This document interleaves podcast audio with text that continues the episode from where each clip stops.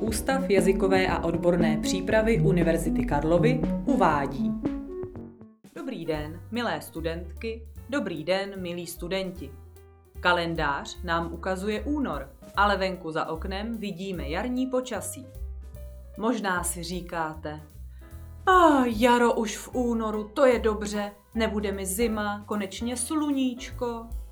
A nebo se zamýšlíte, hmm, jaro už v únoru? To je problém. Globální oteplování už nemůžeme ignorovat. Dneska tady spolu tuhle otázku asi nevyřešíme. Ale já jsem si vzpomněla na něco, co je pro jaro typické. Na jaře se rodí mláďata. Teď je ještě brzo, ale tak za jeden měsíc nebo za dva se v přírodě začnou objevovat ptáčata, na vesnicích uvidíte rostomilá žlutá kuřata a housata. Taky ve městě má hodně lidí nějaké zvíře. Nejčastěji to je pes nebo kočka. A protože ani ve městě psa neuhlídáte a kočku už vůbec ne, musí si někdy majitelé poradit s neplánovanou rodinkou štěňat nebo koťat. Děti mají z nečekaných mláďat většinou radost, ale pro dospělé majitele to není žádný med. Krmení, venčení, uklízení a spousta dalších starostí. Mám s tím velkou zkušenost. Naše noční můra jsou morčata. Koupili jsme ve Zverimexu dvě holky. Ale nebyly to dvě holky. Byla to holka a kluk. A tak jsme za pár měsíců měli dvě morčecí miminka. A věděli jste, že když si morče hledá partnera, je mu jedno, jestli je to jeho sestra, matka, teta nebo dokonce babička? A tak našich morčat stále přibývalo a nakonec jich bylo 24. Ano, rozumíte dobře, 24. Naštěstí bylo léto a máme velkou zahradu, takže mohli žrát trávu.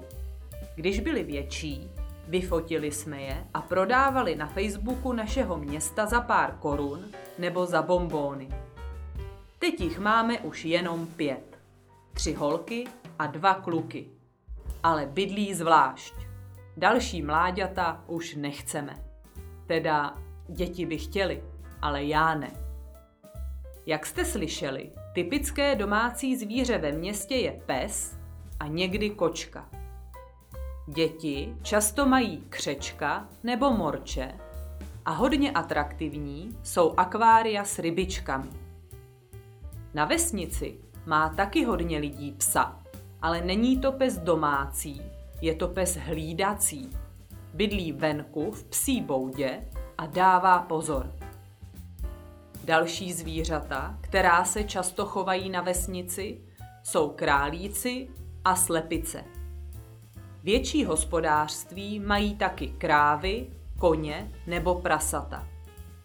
A jaké je typické domácí zvíře ve vaší zemi? A máte vy doma nějaké zvíře? Kdo se o něj nejvíc stará?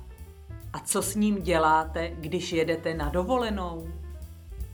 To je vždycky problém. A víte, co vaše domácí zvíře dělá právě teď? Já to nevím, ale vím, co budeme dělat my. Jako vždycky budeme studovat gramatiku. Naše téma jsou slova jako kuře. Když je jedno, říkáme, to je kuře. Ale když jich je víc, to jsou kuřata.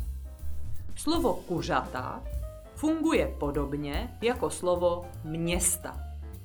To jsou kuřata, to jsou města.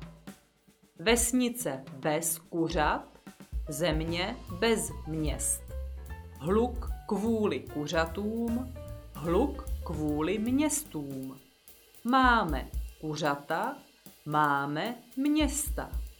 Mluvíme o kuřatech, mluvíme o městech. Plot mezi kuřaty, hranice mezi městy.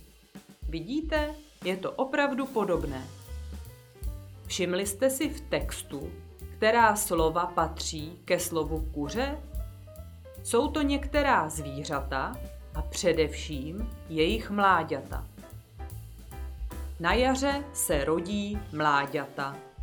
V přírodě se začnou objevovat ptáčata. Na vesnicích uvidíte rostomilá žlutá kuřata a housata. Neplánovaná rodinka štěňat a koťat.